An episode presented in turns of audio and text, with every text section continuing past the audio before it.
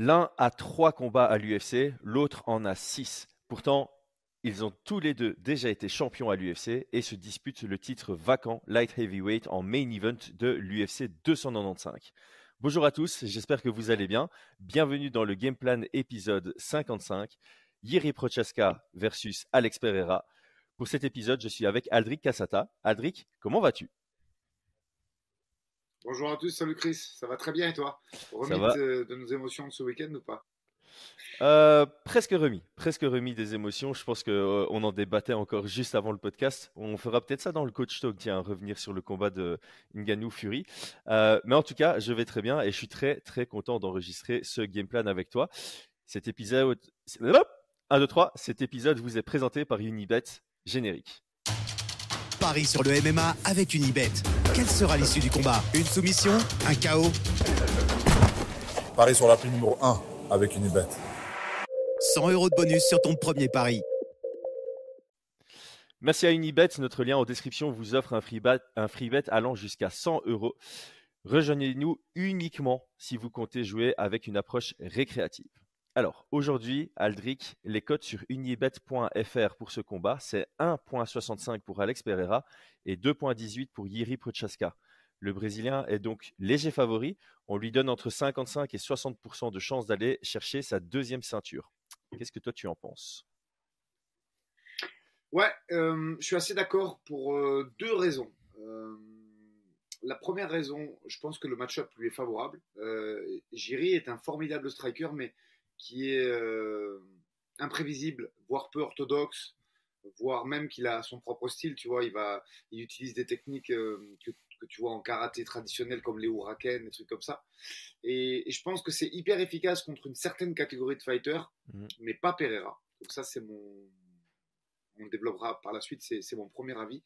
Et le deuxième, il faut quand même le signaler. Euh, moi, je dis toujours à mes gars, attention, la pire blessure pour un fighter, c'est pas le croisé c'est pas le ligament croisé euh, antérieur, c'est l'épaule. Euh, parce qu'il peut y avoir après des, pertes de puissance, des douleurs, des difficultés à monter les mains, euh, tout, ce qui est au-dessus de la ligne d'épaule. Donc, si on prend les éléments qui ont été les nôtres il y a maintenant une douzaine de mois, c'est-à-dire que c'était la pire blessure qui avait jamais été vue, qui s'est vraiment explosé l'épaule, ben, il faut voir ce que ça va donner et de quelle façon tout ça a été remis, parce que encore une fois, autant sur les genoux on a des techniques des ligamentoplasties aujourd'hui qui sont efficientes. On a encore vu avec Francis qui revenait de, ce genre d'opération, double d'ailleurs, euh, euh, antérieure et croisée. Et autant l'épaule, ben, il y a un gros doute. Donc voilà, pour ces deux raisons, j'en fais moi aussi mon favori à l'expérience. C'est vrai que c'est un gros X-factor, comme on appelle. Hein. c'est quelque chose sur lequel on va devoir massivement spéculer. Comme on le dit tout le temps lors de nos podcasts, quand on fait une analyse, on analyse ce qu'on a vu jusqu'à présent. Et il y a pas mal d'inconnus, euh, notamment comment se passe le camp en cours. Est-ce que la personne est en train de faire une progression qu'on n'a pas euh, pu euh, analyser de par son dernier combat? Et aussi, bah, ici, dans le cas de Prochaska, bah, qu'en est-il de son retour à l'entraînement? Est-ce qu'il est revenu à 100% Est-ce qu'il revient plus fort encore? Est-ce qu'il revient beaucoup moins fort parce que son problème d'épaule va se ressentir dans son jeu? Et étant donné qu'il a un jeu qui demande beaucoup d'amplitude de mouvement, on peut un peu craindre ça. On peut craindre le fait que ce genre de blessure, ça va réduire la qualité de ses mouvements, l'amplitude de ses mouvements et que ça risque de réduire un peu la, qualité de son, de son jeu habituel.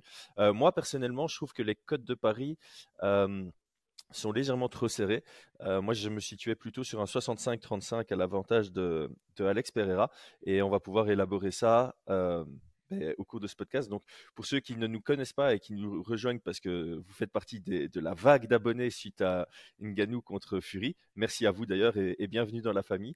Euh, notre podcast, le game plan, se structure toujours de la même manière. Donc, euh, on fait nos pronostats, ça c'est déjà fait. Ensuite, on fait les forces et faiblesses de chacun des deux combattants avec euh, en établissant un peu leur profil. Après, on part dans les game plans que nous, on aimerait voir appliquer pendant le combat. Et puis on part sur nos pronostics et nos préférences. On a aussi la question du membre avant de, finir le podcast. Alors, est-ce qu'on commence par euh, Alex Pereira? Ça te va? Si tu veux, si tu veux. Let's go. Donc, Alex Pereira, c'est 8 victoires, 2 défaites en professionnel. Il a 6 combats à l'UFC, 5 victoires, 1 défaite. Il est directement allé vers, euh, euh, Israël Adesanya. L'UFC voulait euh, le faire monter directement pour aller atteindre son, son rival de longue date, puisqu'ils s'étaient rencontrés mutuellement plusieurs fois dans leur carrière en kickboxing. Alex Pereira avait gagné deux fois contre Israël Adesanya. Donc, après 4 victoires après trois victoires à l'UFC, il rencontre Israël Adesanya. Il le bat dans la cinquième reprise alors qu'on était parti vers une décision pour Israël Adesanya.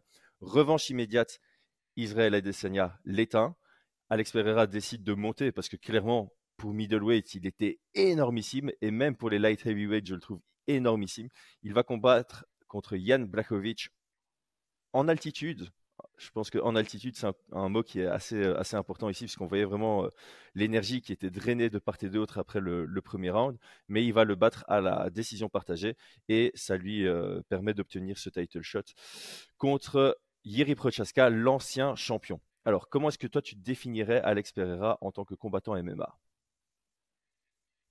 Ouais, au, même titre que, que, que Ramzat Chimaev, je pense que la montée de KT a baissé un petit peu cette cette euh, domination physique qu'ils avaient dans leurs catégories respectives, 84 et 77.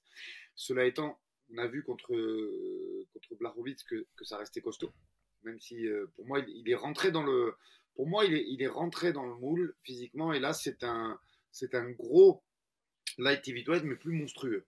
je pense que voilà, le, poids n'a pas changé, il, doit nous faire un plus 12, plus 13, ce qui est conséquent, attention, relativisons, hein, mais qui est plus entre guillemets dans la norme euh, de, ce que font certains de, ses adversaires. Quant à, à là-dessus, je pense que ça se vaudra à peu près. Je pense qu'il y aura un petit avantage physique euh, pour Pereira. Après, ce que j'aime beaucoup, c'est que c'est son, moi, son striking, je, trouve qu'il en dit beaucoup plus que les gens veulent euh, le, faire entendre. Tout le monde le fait passer pour un gros striker qui, n'a que du punch. Et moi, je trouve que c'est étudié ce qu'il fait. Il y a pas mal de c'est simple quand tu t'intéresses à ces sparring, et c'est ce que j'ai fait moi pour préparer ce podcast, tu te rends compte qu'il y a beaucoup de choses qu'il fait en sparring, qu'il refait en combat. C'est pas dû à des check sur, euh, ou des remises avec une grosse puissance de frappe. C'est pas d'une. Allez, je vais me montrer un petit peu critique, euh, mais, c'est une critique intéressante. Hein. Il y n'est pas très technique, il frappe juste fort. Non, il a sa façon d'être technique, euh, comme Deontay Wilder a sa façon de frapper. Et mais c'est sa façon de recruter ses appuis et sa puissance, mais c'est très technique ce qu'il mm. fait. Et encore une fois, j'ai essayé de, regarder un maximum de sparring pour préparer ce podcast, parce que je trouvais ça intéressant de voir comment il réagissait euh, sur, des, sur des mecs qui ont des mouvements un peu spéciaux, peut-être en sparring et tout. Et non, tout ce qu'il fait est très étudié, recherche corps-face, il frappe très fort dans toutes les positions. Et moi, je, plus ça va, plus je suis hypé par, par le combattant, à partir du moment où il n'y a pas de lutte que c'est quand même passé à quelques millimètres euh, au dernier combat. Franchement, je me demande encore comment il a pu gagner ce combat contre, contre Yann Blachowicz. Mais euh, pourtant, il a des mecs du sol dans son coin. Euh, il y a tout ce qu'il faut pour progresser. Mais allez, soyons honnêtes. Autant j'ai dit que c'est un formidable striker, autant dans, les, dans l'appréhension, il progresse pas beaucoup. Je pense peut-être parce que ça ne lui plaît pas ou je ne sais pas les, raisons qui font que. Mais sur le striking, j'ai vraiment, vraiment hâte de voir ce que ça va donner. Et moi, je pense qu'il va largement euh, dominer ce combat parce, parce que euh, ce genre de match-up lui est favorable et ce genre de bagarre euh, imprévisible, c'est ce qu'il fait tous les mm. jours, tu vois. Donc, hâte de voir ce qui va se passer. Mais je ne pense pas que tu puisses tromper sa vigilance avec des coups de coude de, bas en haut, des hurricanes ou, des coups de pied feintés. Tu vois, je pense que ce mec-là est beaucoup mm. trop solide pour, euh, pour, se laisser, pour se laisser embarquer. moi, j'avais noté que voilà, striker ultra précis. Je trouve que il a une grosse précision. Et alors, je me demande si c'est parce que tu as, un peu la précision style McGregor où il va changer la trajectoire de sa frappe alors qu'il l'a déjà envoyé pour pouvoir toucher sa cible, ou bien c'est simplement le fait que, euh, parce que je reviens sur ce que tu as dit, hein, techniquement, Alex Pereira, euh, moi ce qui m'impressionne, c'est qu'il télégraphe rien. Donc son, là où est son point, ça va directement vers la cible. Il n'y a pas de je charge et puis j'avance. Pareil pour ses kicks, il n'y a pas de mouvement de hanche avant d'envoyer son, son kick. Sa jambe part juste vers la cible. Le fait qu'il ne télégraphe pas, ça donne aucun indicateur à son adversaire avant que la frappe ne vienne vers, euh, vers l'adversaire. Et donc, ça laisse un temps de réaction plus faible plus court à l'adversaire pour pouvoir réagir défensivement. Et donc ici, je ne sais pas dire si il a une haute précision, ou si sa manière d'envoyer ses frappes fait que son taux de précision est, élevé. Donc là, pour parler avec des chiffres, il a 62% de frappes qui touchent. C'est très très élevé, je trouve. il est puissant, on l'a dit. En pied-point, il est expérimenté. Et là, ça revient aussi à ce que tu as dit. Je ne pense pas qu'il va se faire surprendre par quelque chose d'extravagant, parce que quand tu le regardes combattre, il a des réflexes qui sont inouïs défensivement. sur les low il, va directement checker.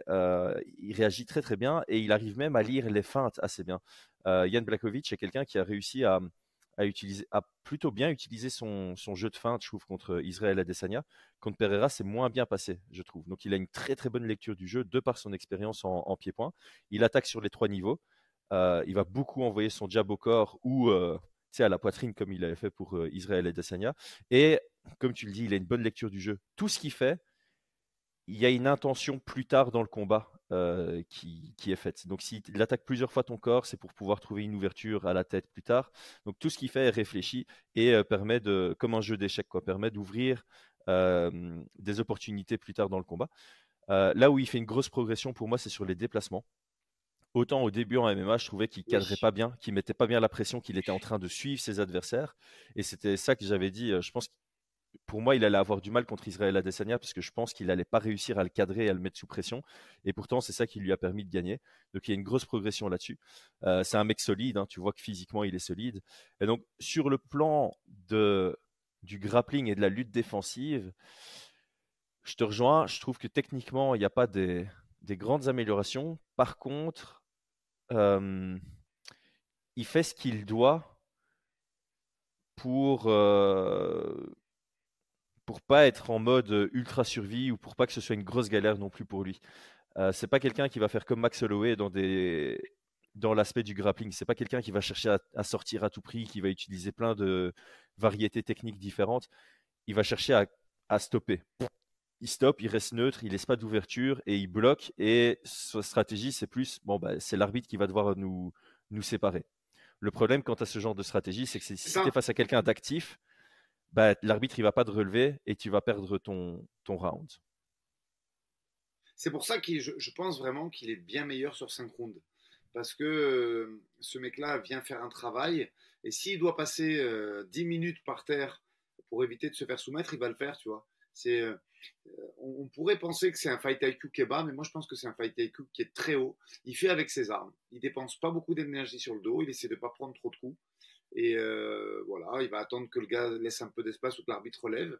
Et, je pense que sur trois rounds, s'il était tombé sur des adversaires compliqués au départ, ça aurait pu être euh, irréversible et, dramatique. Et sur 5, du coup, euh, dans une KT, maintenant à 93, où il y a peu de grappleurs efficients, disons-le clairement, il n'y en a pas beaucoup. Dans le top 15, moi j'en compte pas 5. Je pense qu'il a tout à faire dans cette KT. En tout cas, ce match-up-là, Jiri, je me suis amusé à regarder euh, pas mal de combats euh, sur son énorme run 11-1 au Rising. Et c'est vrai que tes passages au sol, tu, les comptes euh, sur les doigts d'une petite main. Hein. Ouais, et c'est là toute la difficulté pour Yiri dans ce, dans ce combat. Alors, j'ai juste noté les faiblesses. alors, on n'aime pas parler de faiblesses quand on parle du top de l'UFC, mais voilà, les, les axes d'amélioration du côté d'Alex Pereira, ben, forcément son grappling dans son ensemble, euh, son expérience en MMA, il n'a pas une longue expérience en, MMA et voilà, comme on, comme on, le sait très bien, euh, une expérience en, sport de combat, ça a sa valeur, mais ça a moins de valeur que s'il avait une longue carrière en, MMA. Et forcément, par rapport à, Jiri, ça fait, euh, ça, fait, ça fait une énorme différence. lui, il a 32 combats professionnels, si je dis pas de bêtises, j'irai voir ça après. Et alors, de temps en temps, de temps en temps, la responsabilité défensive d'Alex Pereira n'est pas 100% au point. C'est quelqu'un qui est plutôt bon défensivement, mais dans la boîte, je trouve que de temps en temps, ses, resets euh, sont un peu trop lents, et c'est là où ça peut laisser des ouvertures, notamment le chaos qu'il prend contre Israël Adesanya. C'est un peu, euh, il reste dans la boîte, il bouge plus, et puis il se fait surprendre. Alors, passons. 33, euh, combats pro. 33 combats pro pour pour Jiri. Euh, je rebondis deux secondes sur ce que tu as dit, parce, que c'est vrai que ce chaos est quand même très spécial, et moi je l'ai re-revu, re-revu et re-revu, et euh, je sais pas ce que, ce que ça te fait, mais, mais quand je regarde ce combat, donc on, on, recontextualise rapidement. Il est en train de démonter euh, la jambe d'Israël. Il est vraiment pas bien sur les appuis. À force de, faire des, de, désengager, il remise merveilleusement en low kick et j'ai trouvé ça euh, très intelligent. Et tout d'un coup, il fait Israël ce qu'il ne faut jamais faire. Et moi, je hurle contre gars quand ils le font. Il fixe les appuis pour attendre une grosse frappe derrière ou un, ça aurait pu être euh, n'importe quoi, et il envoie un, contre de l'espace qui met KO. Et tu vois, plus je regarde ce, fait de combat, plus je me dis quand même que c'était c'était même pas un kit ou double, euh, Chris, c'était un kit ou triple, tu vois. Je veux dire, il y avait combien de chances que ça marche? Et, je m'interroge, c'est faux que tu, tu, parles de ça parce que ça fait pas mal de fois que je le regarde et pas mal de fois que je me pose la même question et je voulais en parler avec toi. Il y avait combien de chances que ce truc-là marche? Il est arrêté contre un mec qui avance, qui est plus lourd que lui, qui est plus puissant que lui. C'est lui qui met KO, mais, mais je sais pas, franchement, il y avait 3 chances sur 10 pour, que ça fonctionne et 7 chances sur 10 qu'il se fasse finir quand même là. Hmm, j'allais dire 33%. J'allais dire 33% parce bah, que effectivement c'est un haut risque. Mais euh, moi, ce que je me suis toujours dit dans ce, dans ce chaos, parce que je trouve aussi qu'Adesanya prend un énorme risque, notamment du fait qu'il me semble touché, c'est euh, c'est le genre de situation où de temps en temps c'est bon à prendre et, euh, et je crois que là c'est vraiment, j'appellerais ça plus un coup de génie euh, parce que c'est passé. Forcément a posteriori c'est facile à dire, euh, mais c'est un coup de génie d'Israël Adesanya d'ancrer ses pieds et d'aller d'aller chercher ce chaos parce qu'il voit, enfin ouais je crois qu'il voit l'ouverture, il voit que Alex Pereira sent la victoire venir et du coup il, il pense plus spécialement défensivement, il pense que offensivement et ça arrive assez assez souvent en fait. Hein. Tu vois des, mecs qui sont très compétents là-dedans euh, pour euh, euh, être sonnés et se dire bah, plutôt que chercher à récupérer, je vais partir du principe que mon adversaire va perdre son sang-froid et c'est le meilleur moment parce que c'est là où il est le plus vulnérable. Et c'est ça qui s'est passé. Et je pense qu'avec l'expérience et la précision de d'Adesanya, c'était une bonne chose à faire, mais c'était ce qu'on appelle du high risk, high reward. Il y avait aussi un énorme risque de le faire parce que si son overhead ne passe pas, c'est lui qui se fait éteindre. C'est ça. Je pense vraiment qu'il était en train de perdre ce combat. Et, euh, pour préparer le podcast, donc j'avais, j'ai revisionné ce combat. Je me dis, mais attends, en fait, euh, tu vois, les souvenirs sont souvent déformés par euh, le chaos, la, célébration et un ensemble de choses. Et en fait, moi, pour moi, il se fait marcher dessus encore sur, ce combat. Et, ah oui, tout à fait. Voilà, je voulais, je voulais le rappeler parce que, tu vois, la célébration, l'arc, euh, le ci, le là, ce chaos qu'on a vu à maintes et maintes reprises avec effectivement un coup de génie là-dedans. Du coup, nos souvenirs sont altérés. Et en re-regardant ce combat, je me dis, mais attends, il se fait marcher dessus.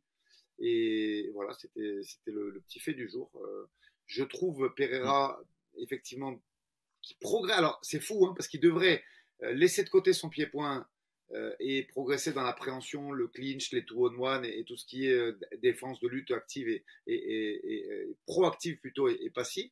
Et moi, je trouve en regardant euh, son run à l'UFC que c'est debout qui progresse, notamment par le footwork, comme tu l'as très bien dit tout à l'heure.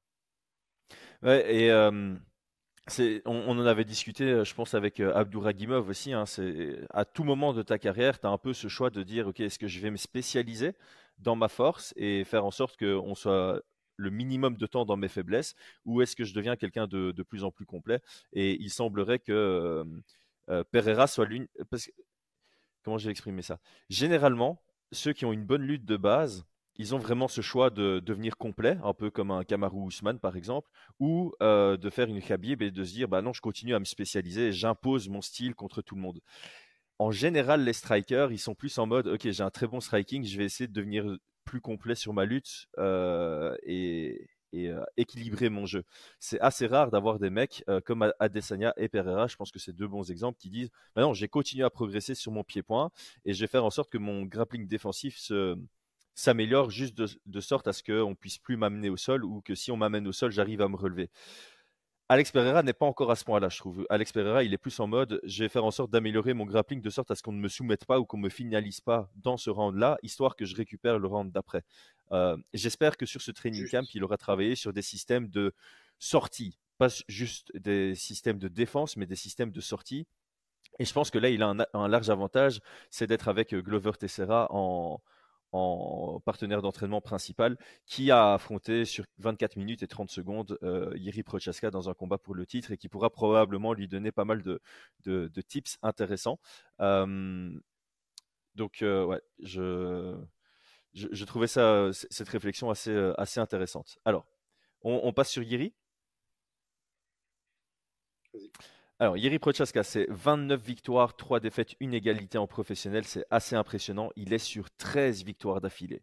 13 victoires d'affilée. C'est pour ça que ça me fait limite mal de lui donner que 35% de chance de, gagner dans ce combat, parce que ça en dit long. 13 victoires d'affilée, et c'est pas contre n'importe qui, c'est pas qu'il a pris des chèvres au passage, c'est euh, la fin de son run au Rising depuis sa défaite contre euh, Mohamed Lawal, et puis euh, bah, c'est trois victoires à, l'UFC.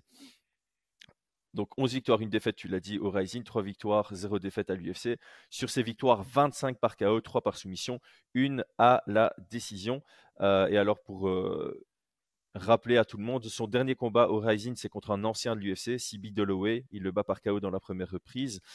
Ses débuts à l'UFC, c'est contre Volkanos Demir. Le mec se fait accueillir à l'UFC par Volkanos Demir. Il le finalise en début de deuxième reprise. Ensuite, il finalise tard dans la deuxième reprise Dominique Reyes avec son double coup de, coude. Et puis finalement, euh, ben, il, finalise euh, Glover Teixeira à 30 secondes de la fin de leur combat pour le titre, euh, alors qu'il était parti, pour perdre à la décision. Donc un, bon petit retour sur la fin. Et ça, c'est intéressant parce que lui a fait ça à Glover et Alex Pereira, ben, dans son premier combat pour le titre à l'UFC, c'était contre euh, Israël et Desania. Lui aussi, il a retourné la tendance dans la dernière reprise. Bon, c'était un peu plus tôt dans la dernière reprise, mais ça reste un beau retournement de, situation. Ok, maintenant que le profil factuel est fait, comment est-ce que toi tu définirais le style de Yiri Prochaska? Et je t'interdis d'utiliser le mot chaotique parce que je viens de le faire. non, mais, mais en fait, euh, euh, tu te rends compte que je pense qu'il est beaucoup, alors je vais, je vais dire fort, mais mais il n'y a que ses partenaires d'entraînement qui peuvent le savoir, mais je pense qu'en grappling, il est beaucoup plus fort qu'il le laisse entendre. C'est-à-dire que euh, je pense que Jiri Prochaska est un combattant complet. il a des méthodes d'entraînement à la Miyamoto Musashi, on dirait que c'est son livre de chevet. Tu vois, je me suis beaucoup intéressé. Alors, ce podcast m'a fait devenir meilleur en tant qu'entraîneur parce que je, je m'intéressais à ses performances dans la cage, mais pas forcément à ce qu'il disait, ni à ses réseaux sociaux, ni à ses déclarations, pour être totalement honnête. Et là, le fait qu'on prépare ça ensemble, je m'y suis intéressé, j'ai écouté ses interviews. Et du coup, euh, il est ouais, il est mystique. Voilà, je crois que le nom exact c'est ça. Euh, se plonger dans le noir pendant trois jours, euh, rester en forêt. Tu, sens quand même qu'il y a un, ou c'est pour choquer ou s'il fait ce qu'il dit et s'il dit ce qu'il fait. ouais, il est, on dirait un mec qui vit à l'époque des samouraïs. c'est ce que j'allais dire, c'est le samouraï des temps modernes. Ouais, c'est ça. mais forcé de constater, surtout, contre, euh, surtout le, fameux combat euh, où il finalise, que son grappling est pas si dégueulasse. Même si euh, j'ai regardé pas mal de combats, il le cherche jamais. si, tu l'emmènes au sol, il a du répondant. Si tu l'amènes dans une séquence de scramble, il sait faire. Mais c'est pas du tout quelque chose. Alors, là, je, demande à voir. Game plan changé, intention de lutter, peut-être striking plus, plus difficile avec l'épaule Est-ce que mais normalement l'épaule euh, ça va gêner la lutte aussi, tu vois ce ah toutes ces, euh, tous ces efforts au-dessus de la ceinture scapulaire normalement euh, les médecins quand ils parlent de ça et de, ce genre d'opération, ça peut gêner. Après, je pense que s'il revient et, et, et, qu'il se prépare pour une ceinture mondiale, ben, c'est qu'il est prêt. Je pense que les médecins de l'UFC, vu que la blessure était préoccupante. Ça, ils ont dû checker tout ça à l'UFC Performance Institute. Et ça, c'est pas une spéculation, c'est une affirmation. On voit qu'il a été à Vegas euh, euh, sur ses réseaux sociaux. Donc euh, ça, c'est sûr que ça a été checké. Et donc, il y a un feu vert médical qui fait qu'il est apte, en tout cas, à se battre. Avec les mêmes aptitudes ou pas, ça, ben, on saura samedi soir. Mais le feu vert médical, il y est. Après, quel est le game plan? Moi, je pense qu'il va rien changer et qu'il va faire du Jiri. Euh, c'est-à-dire qu'il va faire une guerre debout terrible.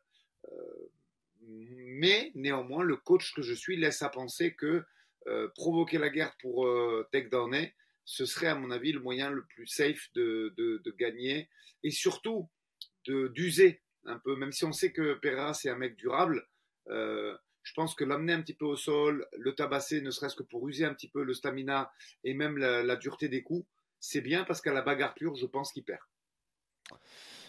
Je suis, je, suis d'accord. En fait, de prime abord, c'est ce que je dis tout le temps. Tu affrontes Alex Pereira, à moins d'être Israël et et encore, tu dois lutter. Tu vois, tu peux pas prendre un gars qui est un striker élite et venir avec. Je dis pas que tu es incapable de gagner debout. Je dis pas du tout ça. Yeri Prochaska pourrait le surprendre debout.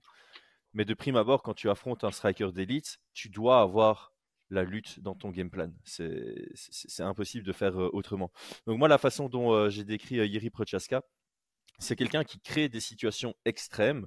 Et quand je dis extrême, c'est chaotique. J'avais pas envie d'utiliser ce mot, mais ça lui colle tellement bien. Dans le but d'en tirer bénéfice. En fait, il est. Euh, tu as l'impression que dans des situations chaotiques, lui, il voit les choses au ralenti et ça lui permet d'être, euh, un, centimètre, un millimètre euh, mieux placé que son adversaire et, vraiment tirer le bénéfice sur lui parce que il touche beaucoup, il se fait beaucoup toucher, mais c'est ça son style. C'est un peu euh, le nouveau Tony Ferguson. Tony Ferguson, c'était ça aussi. Tout le monde lui reprochait, ouais, mais il se fait beaucoup toucher. Ouais, mais il est sur 12 victoires d'affilée. Ton meilleur indicateur, c'était victoire. Bon, alors un moment, ça s'est retourné contre lui et c'était la dégringolade. Cela n'empêche que dans son long run, bah, quand tu as un style qui marche, comme on dit au foot, on ne change pas une équipe qui gagne. Je trouve qu'il est très focus, et là j'ai souligné et mis en gras dans ses actions. Donc justement, quand il engage, quand il initie ou quand il est dans un, échange, il est très focus. Par contre, dans les moments neutres, je trouve qu'il a des pertes d'attention où il se fait toucher bêtement. Donc ça, c'est un, petit truc. Tu le vois souvent, je sais pas, vouloir changer de direction et puis prendre un jab bêtement. et ça, ça peut, ça peut peser lourd, évidemment, face à quelqu'un qui frappe aussi fort qu'Alex Pereira il est imprévisible, il a un large arsenal technique, ce qui est nécessaire pour son style, et il envoie beaucoup, beaucoup, beaucoup d'informations.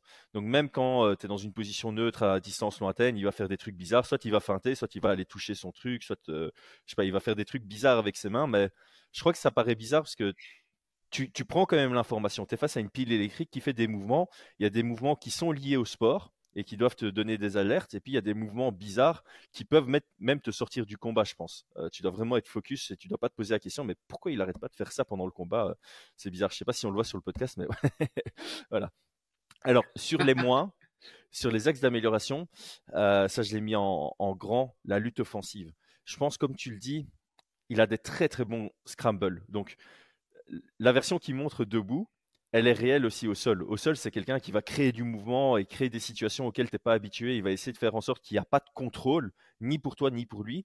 Et il va tirer plus de bénéfices que toi dans un, dans un scramble. Et il a réussi à le faire contre, contre Glover, ça en dit long. S'il est capable de le faire contre Glover, je pense qu'il est capable de le faire contre n'importe qui. Alors, debout, j'ai mis qu'il se faisait toucher beaucoup, mais j'en ai déjà parlé. J'ai mis entre parenthèses avec une série, ce qui est normal. C'est normal par rapport à son, à son style. Et alors, moi, le, le, point le plus important par rapport au game plan dans ce combat, il a besoin d'être sur le pied avant. Il ne contre quasi jamais. Tu revois ses combats à l'UFC, il va quasi jamais contrer. Il va faire que désengager. Il a besoin d'initier. C'est lui qui doit initier l'action pour que son style fonctionne. Et ça, c'est très important, évidemment, pour les, les game. Je rebondis sur ce que tu dis, hyper important. Euh, Israël Adesanya, quand il met le KO, il avait une stratégie où il désengage beaucoup. Et euh, alors, sur le papier, elle s'avère payante, alors qu'en fait, moi, je suis, euh, j'ai l'intime conviction que pas du tout. C'est-à-dire que euh, c'est super important ce que tu dis, et moi je l'avais noté. Si tu désengages euh, contre Pereira, il te matraque la jambe en sortie. Et, dans un très court laps de temps, il a flingué la jambe d'Adesanya de, très rapidement. Alors, c'est pour ça qu'il faut, il faut s'intéresser aux chiffres, mais aussi il faut regarder les combats. On peut se dire, ah bah ouais, t'as vu, il a désengagé, la stratégie s'est avérée hyper payante puisqu'il le met KO derrière. Non, non. C'est pour ça que j'ai voulu recontextualiser avant il met ce KO avec un brin de réussite. Moi, je dirais une extrême réussite, mais euh, on va dire un brin de réussite et du talent. Euh, mais il a la jambe qui est à, moitié arrachée. Et, c'est pour ça que si Jiri fait ça, je pense qu'il va lui casser la jambe aussi. Après, mm. euh, on sait que c'est solide, qu'il est, vraiment capable de, Il a un seuil de résistance à la douleur qui est très élevé, qu'il va peut-être les prendre, mais ok, il va les prendre, il va sourire, il va faire des mimiques, il va taper sur son torse, il va taper sur sa cuisse, mais la douleur et les appuis, ils seront altérés et ça va euh, dégrader sa puissance aussi. Parce que pareil, Projaska, si c'est pas puissant, c'est inoffensif. Mm. C'est-à-dire que euh, techniquement, il va, il va, il va pas gagner un combat en marquant ses touches et en amenant au sol. Il a besoin de, de, faire des, dommages. Et si tu viens se faire impacter sa jambe avant euh, trop, trop tôt dans le combat parce qu'il désengage mal et que l'autre il shoot à chaque fois, comme il a très bien fait, ça peut être également très préjudiciable. Mm. Ouais, et c'est vrai que j'ai oublié de notifier ça du côté d'Iri, mais il a un style ultra innovant aussi. Euh, moi, moi qui suis un grand, grand fan des feintes, euh, dans, le deuxième livre que j'avais écrit, j'avais mis un long chapitre juste sur les feintes. Et lui, il apporte quelque chose de nouveau aux feintes où il va, euh, comment dire, feinter une frappe et en envoyer une autre quasi en simultané, ce que j'avais quasi jamais vu par le passé. Il va feinter un overhand et en, moment, il y a, en même temps, il y a un front kick qui arrive au, torse et franchement, c'est beau à voir. Donc, sur le début du podcast, j'ai l'impression qu'on manque un peu de respect à Giri, mais c'est il est ultra agréable à regarder dans, le combat. C'est juste que, selon nous, ce combat n'est pas spécialement favorable quand on compare les, styles de l'un et l'autre. Et d'ailleurs, j'en arrive à la partie game plan. J'ai souri quand tu parlais de low kick parce que moi, pour euh, Alex Pereira, ce que j'ai noté, et je vais d'abord l'exprimer différemment. Moi, ce que j'aime bien faire quand je vois un game plan, c'est j'essaye de mettre ce qui n'est pas spécialement bon, mais pour la base de mon game plan, je mets le combattant adverse dans une case. Je le catégorise. Et après, je vais dans les spécifiques. Yeri Prochaska, je l'ai mis dans la même case que Cyril Gann. Combattant à mouvement, combattant très agile, combattant avec un très bon footwork. Là-dessus, je pense qu'il y a une similitude. Quand j'avais fait euh, le reportage sur RMC pour Jones contre Gann, j'avais très vite simplifié le, la stratégie que Jones devait adapter contre, contre Gann, selon moi. C'était pression, low kick, chercher la lutte. C'est les trois éléments. Quand tu es face à quelqu'un qui crée beaucoup de mouvements, bah, les low kicks, ça va réduire la qualité de ses mouvements, forcément. Et en plus de ça, c'est la cible la plus facile à toucher. Face à quelqu'un qui fait que bouger, c'est la jambe avant qui est toujours le plus disponible pour tes frappes. La pression. Plus tu mets la pression, plus tu enlèves cette possibilité de désengager. Et donc, il n'y a plus que le mouvement latéral et le mouvement avant. Alors que si tu mets pas la pression, bah, il y a le mouvement arrière aussi en plus. Donc, ça enlève une option. Et clincher, lutter, ben, il n'y a plus de mouvement. Donc ça, c'est les trois bases. Donc ça, j'ai mis pression, low kick, clinch à la cage. Je pense que pour Alex Pereira, c'est logique. Donc j'ai pas mis lutter pour Alex Pereira, c'est pas dans son intérêt. Par contre, venir clincher à la cage, je trouve que c'est bien pour de temps en temps réduire le, mouvement. Et en plus, si on part du principe que opération de l'épaule, le clinch, ça peut fatiguer la ceinture scapulaire. J'ai rajouté deux points à ça.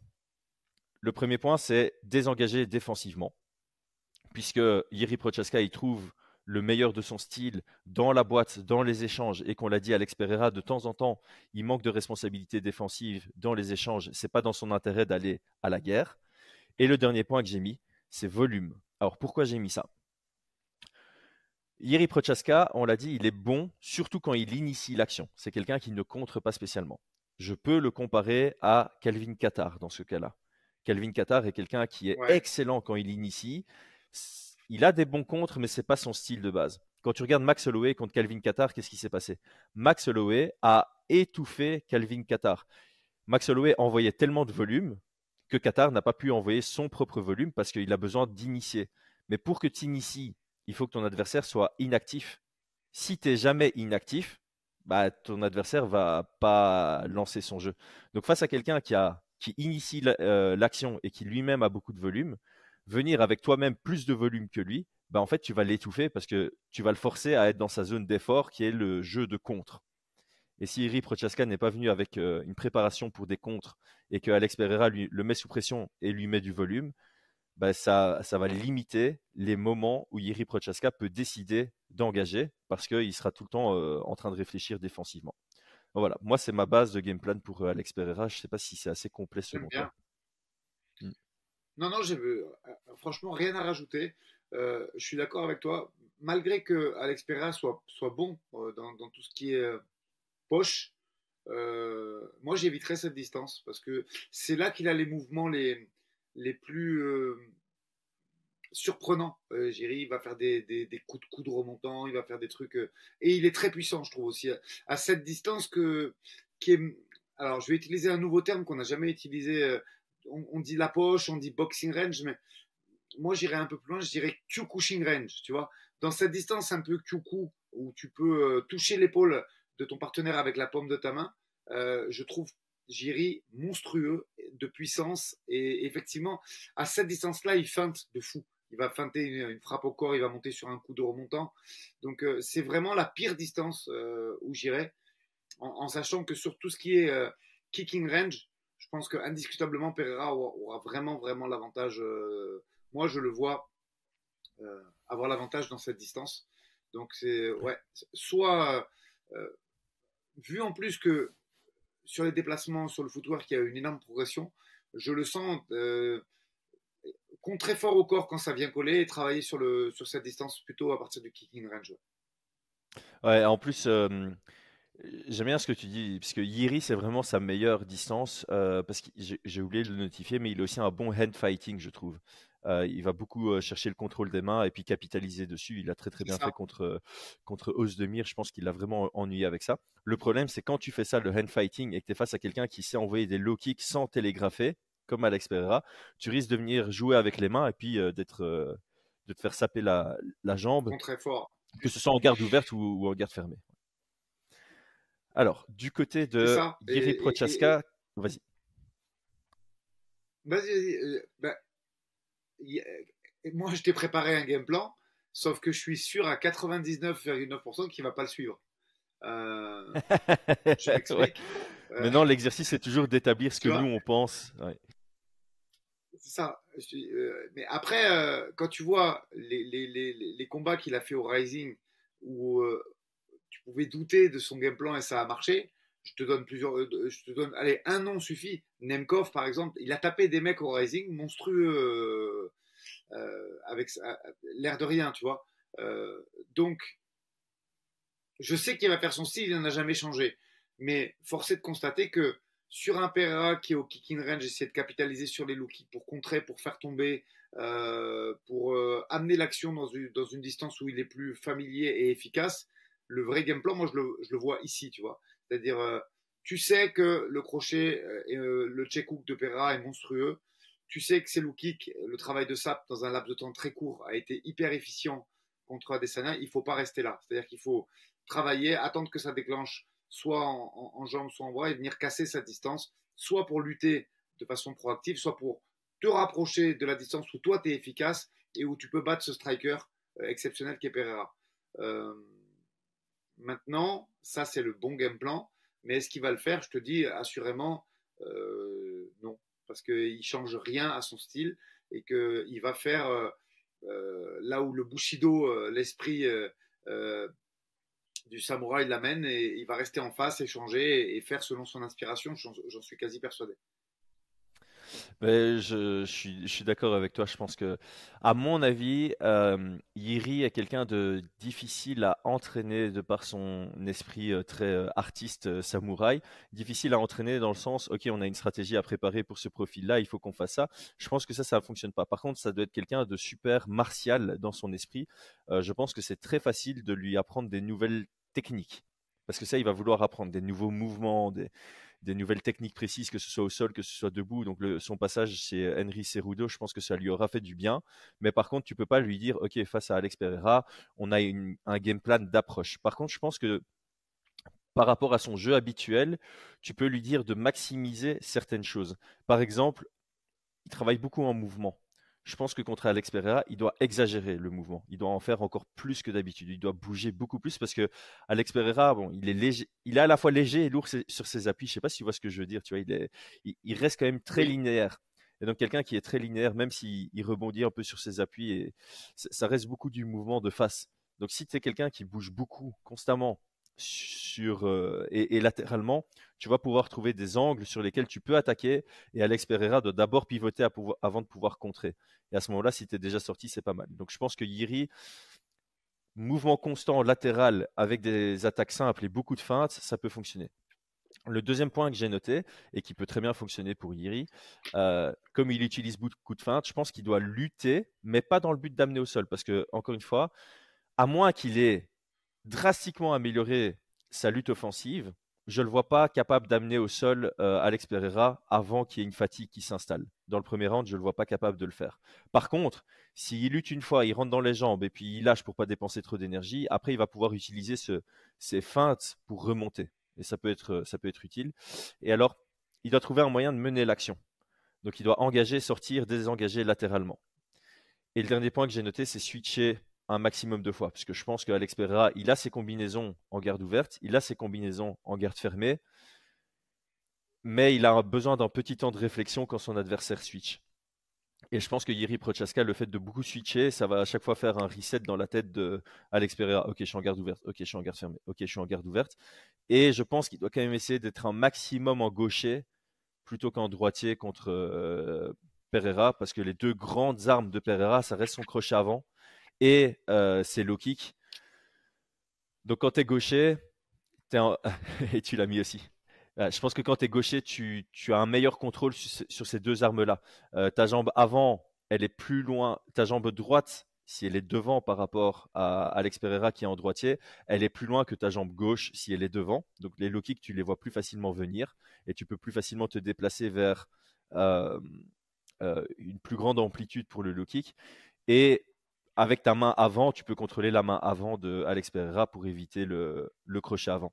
Donc, euh, donc voilà, je pense qu'il doit beaucoup switcher, mais 80% du combat, ça doit être euh, en gaucher pour euh, Iri Prochaska. Ouais, pas mieux. Moi, j'ai marqué switch de garde. moi, j'avais dit 60% gaucher, tu vois, tu es un peu plus loin que moi. Et, mettre très tôt dans le combat l'incertitude de la lutte, quand même. Je, je pense que sur le talent pur de striker, Pereira est devant. Donc comment tu vas altérer euh, et combler cette différence en mettant un maximum effectivement d'informations? Donc dans ces informations et ces contre-informations, tu as le switch de garde, les déplacements qui à mon avis pareil, il faut pas tourner que du même côté parce qu'en fait tu as un striker d'élite, il va s'habituer très vite à ça et travailler avec ses armes à lui. Il faut travailler vraiment des deux côtés, à droite et à gauche, euh, côté ouvert et côté fermé et mettre de l'incertitude euh, quant à ce que tu veux faire en allant peut-être chercher la lutte tout de suite ou très tôt dans le combat.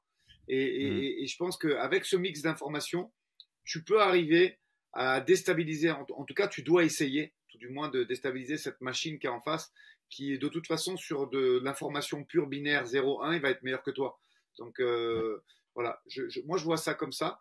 Et effectivement, pour essayer de ne pas prendre trop de dégâts en low kick, je pense que le switch en gaucher est, intéressant, ça permet de bloquer un peu mieux, de checker plus facilement. Et puis au final, ça, ça permet aussi de euh, prendre les low kicks sur les deux jambes. Enfin, tu vois, c'est si, si, si, tu encaisses 20 low kicks, il vaut mieux en avoir 15 sur une jambe et 5 sur l'autre que 20 sur la, sur la même. Donc ça, ça paraît, c'est du détail, mais euh, étant donné qu'Iri est un combattant qui switch, je pense que ces deux jambes sont conditionnées à encaisser des, des low kicks et donc il peut se permettre de, de switcher et de les encaisser des deux côtés. Je dirais pas ça à quelqu'un qui est 100% droitier, de dire vas-y, euh, passe en gaucher pour euh, en prendre quelques-uns sur ta jambe euh, habituellement derrière parce qu'elle n'est pas conditionnée et limite c'est pire d'en prendre trois sur une jambe qui, euh, qui n'est pas conditionnée. Mais écoute, je pense qu'on a fait le tour. C'est vraiment ce qui. Non, juste pour spécifier, tu vois, en regardant un petit peu ses méthodes d'entraînement, il s'entraîne. Tu sais, moi j'ai démarré par ça, par ces styles de karaté au, KO, là, le Kyoku, le, le, le Kempokan, le, le Shidokan, et il s'entraîne vachement. Je pensais pas qu'aujourd'hui, en 2023, tu avais encore des mecs qui s'entraînaient comme ça. Euh, sac de sable, euh, séance d'encaissement de low kick, euh, à toi, à moi, mais pendant des durées interminables. Ils s'entraînent vraiment à l'ancienne encore, tu vois. Des méthodes que moi j'ai proscrit. Alors mes, mes, mes, mes, premiers profs de karaté, ils vont me, ils vont m'en vouloir, mais c'est pas grave, tu vois. Des méthodes que moi j'ai complètement proscrites de l'entraînement de haut niveau parce que ça laisse des traces, ça fait mal, euh, tu vois, de, prendre des. Tu prends 50 euh, uppercuts au corps euh, sans gants et tu prends 50 low kicks dans la cuisse, mine de rien, ça va dégrader ton genou, ça peut dégrader tes appuis, mais c'est des vieilles méthodes d'entraînement du, karaté au KO que, moi j'ai pratiqué pendant des années. Miguel Haro, qui s'entraîne avec moi aussi, connaît très très bien ces méthodes. Et moi aujourd'hui, je les pratique plus du tout parce que je pense mm. que ça laisse des traces. Et ma philosophie, c'est qu'un bon entraînement du lundi, bah, c'est pouvoir se réentraîner la même chose le mardi. Et si tu fais ce genre de truc, tu as des traces toute la semaine, tu vois. Mais Jerry, lui, il le fait encore beaucoup. Et quand tu regardes ses réseaux sociaux, ce sont des méthodes comme ça qu'il a conservé lui et qu'il a euh, a vers le haut niveau. Donc euh, ça m'a moi ça m'a donné à réfléchir, tu vois, des trucs que moi j'ai complètement banni euh, de mon vocabulaire d'entraîneur. Bah, lui il est toujours dessus. Hein. Mais c'est le côté individualisation. cette méthode d'entraînement là convient très bien à sa pédagogie ou à, son état d'esprit euh, très euh, libre, euh, samouraï, etc., etc. Tu, vas donner ça à quelqu'un qui a besoin d'une pédagogie plus traditionnelle, ça fonctionnera absolument pas. Et donc c'est ça toute la beauté du MMA justement, c'est de, il faut pas mettre les gens dans dans des boîtes. Je sais que je dis ça en disant que j'avais catégorisé pour, euh, euh, pour la stratégie, mais justement, ce que je dis, c'est je catégorise d'abord et puis je, rentre dans le spécifique. D'ailleurs, j'avais donné trois éléments euh, qui sortaient de la catégorisation. mais Yiri Prochaska, il ne serait pas aussi bon s'il avait eu une autre méthode d'entraînement, je pense. Je pense sincèrement. Hein. Mais cette méthode d'entraînement ne convient qu'à une une infime partie de la population. Ils sont très rares les gens qui, euh, qui vont progresser de manière optimale avec cette vision, avec cette, euh, cette façon de, de, faire. Alors là, je pense qu'on a fait le tour de, la question. J'avais un dernier point, c'était euh, voilà quand tu combats contre Iri Prochaska, tu vois, il laisse beaucoup sa tête disponible, il met ses, ses, mains basses. Et généralement, moi, quand j'ai à, mes athlètes avant, je disais ça, c'est si tu es quelqu'un face à quelqu'un qui provoque à frapper sa tête, frappe son corps parce que tu sais que quand tu vas bouger, il va reculer sa tête, parce que comme il, te l'a mis en, piège, il va vouloir la défendre, et c'est là où le corps est ouvert. Donc je pense que euh, Alex Pereira, qui a des très très bons body shots, il devra euh, travailler là-dessus. Il devra pas, et je ne le vois pas se laisser euh, piéger par ah tiens sa tête est disponible, je vais aller la frapper. Non, tu, tu feintes le coup à la tête, tu viens envoyer un, un cross au corps, ça peut faire très mal place au pronostic et aux préférences. J'avais noté une question du membre, mais on y a répondu on y a répondu dans notre podcast, donc euh, je la skip cette fois-ci. Euh, pronostic de ton côté et préférence en même temps. Bah, préférence, euh, là, il n'y a pas de français, j'ai pas d'affinité particulière avec les, avec les deux combattants, même si je les apprécie tous deux en tant qu'athlètes. préférence, une belle guerre. honnêtement, je vais pas, je vais pas aller trouver de l'affect là où il n'y en a pas. Euh, pronostic et je j'aurais bien aimé voir ce combat euh, sans la blessure. J'ai quand même, je mets un petit bémol, euh, quitte à faire mon rabat-joie sur cette grosse blessure et, cette période d'inactivité qui, tu en as un qui a pris une expérience de fou, qui a fait des title shots et qui et qui est devenu une vraie star dans le business, pendant que l'autre était en train de se réathlétiser et, pas régresser, mais en tout cas ne progressait pas. De ce fait, euh, moi j'aurais tendance à dire, euh, ouais, Pereira, euh, KO TKO, je le vois toucher après avoir sapé en zone basse et finir ça au 3 ou au 4. Ok, moi j'ai Pereira dans, dans le deuxième, par finish dans le deuxième. Je pense que ça peut aller vite de par le style de Yiri Prochaska qui va peut-être forcer l'action et donc ça pourrait, ça pourrait aller, aller très vite. Si on a Yiri Prochaska plus dans la, dans la retenue et dans la mesure. Euh, alors je te rejoins, ce sera plus tard dans le combat parce que euh, Pereira aura un style plutôt euh, prédateur, lent, où il va saper la jambe avant et puis quand il aura réduit le mouvement, il va aller chercher les, grosses frappes en anglaise. Sur la préférence, j'en ai pas spécialement. J'ai écrit préférence neutre. Ici, voilà, si, si Prochaska gagne par soumission, je trouverais ça énorme. Je trouverais ça, je trouverais ça, je trouverais ça très très beau. Euh, avec un, game plan axé sur la, lutte, mais j'y crois peu. Et, euh, pour la suite de la division, euh, je ne sais pas combien de temps Jamal Hill est out, mais l'un comme l'autre contre Jamal Hill, ça me tente énormément parce que c'est quelqu'un que j'avais pas sur mon radar. Et son combat contre Glover Tessera était une pépite, mais une pépite. J'ai vraiment hâte qu'il revienne lui. Et que ce soit contre Prochaska ou contre Alex Pereira, ce serait un très très chouette combat. Euh, le haut de la division light heavyweight est un peu bizarre. Hein. Ankalaev de nouveau en no contest, euh, il est un peu euh, mis de côté par Dana White et donc donc on doit juste espérer que Jamal Hill revienne assez vite. Ok, Aldric, ouais, vas-y. Non non non, pareil en Kalaev, j'ai lu un, article là-dessus, euh, puisque est, officiellement, il, est dans la même équipe que mon petit Mehdi Dakaev, euh, euh, qui est mi-Ahmat, mi-Boxing Squad sur son topologie. Et je pense que c'est ça qui pose des problèmes, effectivement. et pareil, posez vos questions sur le coach talk. J'ai pas mal revu de, des combats ce week-end, parce que je ne sais pas pourquoi j'avais du temps disponible. Et en fait, pareil ce, fameux combat dans le Kalaev, c'est ok, il y a un arrêt prématuré du docteur, mais il faut bien tout prendre dans le contexte, notamment euh, ce qui répond au médecin. Euh, il y a une interview qui est sortie là-dessus, il lui dit je suis dans le désert quand même. Euh, donc Je ne sais pas quoi en penser, mais je pense que l'arène n'est peut-être pas si prématurée que, que, ça, en fait. Parce que si je te demande bah, où tu es, j'attends que tu me répondes à l'UFC, dans une cage, euh, éventuellement à Abu Dhabi. Mais si tu me dis je suis dans le désert, mec, je... ouais, c'est pas faux, hein, mais c'est un peu trop abstrait, artistique à mon goût, ouais, mais c'est.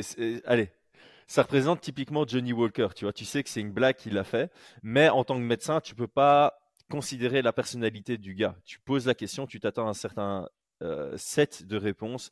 Euh, je suis dans la cage de l'UFC de l'UFC 294. Euh, je suis à Abu Dhabi. le nom du stade, peu importe. Mais dans le désert, évidemment, c'est très voilà, Est-ce que tu peux faire une blague Est-ce que tu peux faire une blague à ce moment-là C'est pas le moment de faire une blague. C'est pas le moment de faire une blague. En, plus, en plus, elle est pas publique. Tu vois, c'est vraiment. Maintenant, ça fait marrer parce qu'on l'a entendu à, l'interview, mais ça a pas fait marrer sur le moment parce que bah, ça a été ultra frustrant pour absolument tout le monde. Il y a personne qui a été content de, de cet arrêt. Et en fait, tu as envie de dire. Bah, bah, le, premier fautif, c'est Ankalaev. Mec, il faut connaître les règles. C'est une des plus grosses fautes que j'ai jamais vues en regardant du MMA. C'était, clair et net que Johnny Walker était euh, considéré comme au sol et que le coup de genou, il... c'est pas qu'il a regardé l'arbitre ou non, il n'a pas hésité à l'envoyer. Donc le premier fautif, c'est Ankalaev. Il faut remettre l'église au, milieu du village. Le deuxième fautif, c'est effectivement Johnny Walker de faire une blague. Et le troisième fautif, bah, c'est l'arbitre de, de pas l'arbitre le, médecin de pas avoir été chercher plus loin de, de se dire ouais ok il a pas tort euh, il m'a fait une blague je lui poser euh, je lui demandé quelle date on est tu vois tu poses une deuxième question sur laquelle on ne sait pas faire de de blague et qui correspond aussi à, voilà c'est ça parce que demander la date euh, c'est comme demander le lieu. Comme c'est quelque chose d'éphémère, si tu as une commotion, tu sais pas répondre. Si tu n'en as pas, a priori, tu réponds bien. Donc, il aurait pu quand même poser une deuxième question parce que il aurait dû voir qu'il n'était pas complètement out. Enfin bref, c'est un tout autre débat. Je pense qu'il est temps de remercier toi pour ton temps et ta préparation. C'était vraiment excellentissime, comme d'habitude. Je ne suis pas surpris. Merci à tous ceux qui ont suivi jusque-là. Pensez à vous abonner, à commenter. Merci à Unibet de supporter le sponsor et à très vite.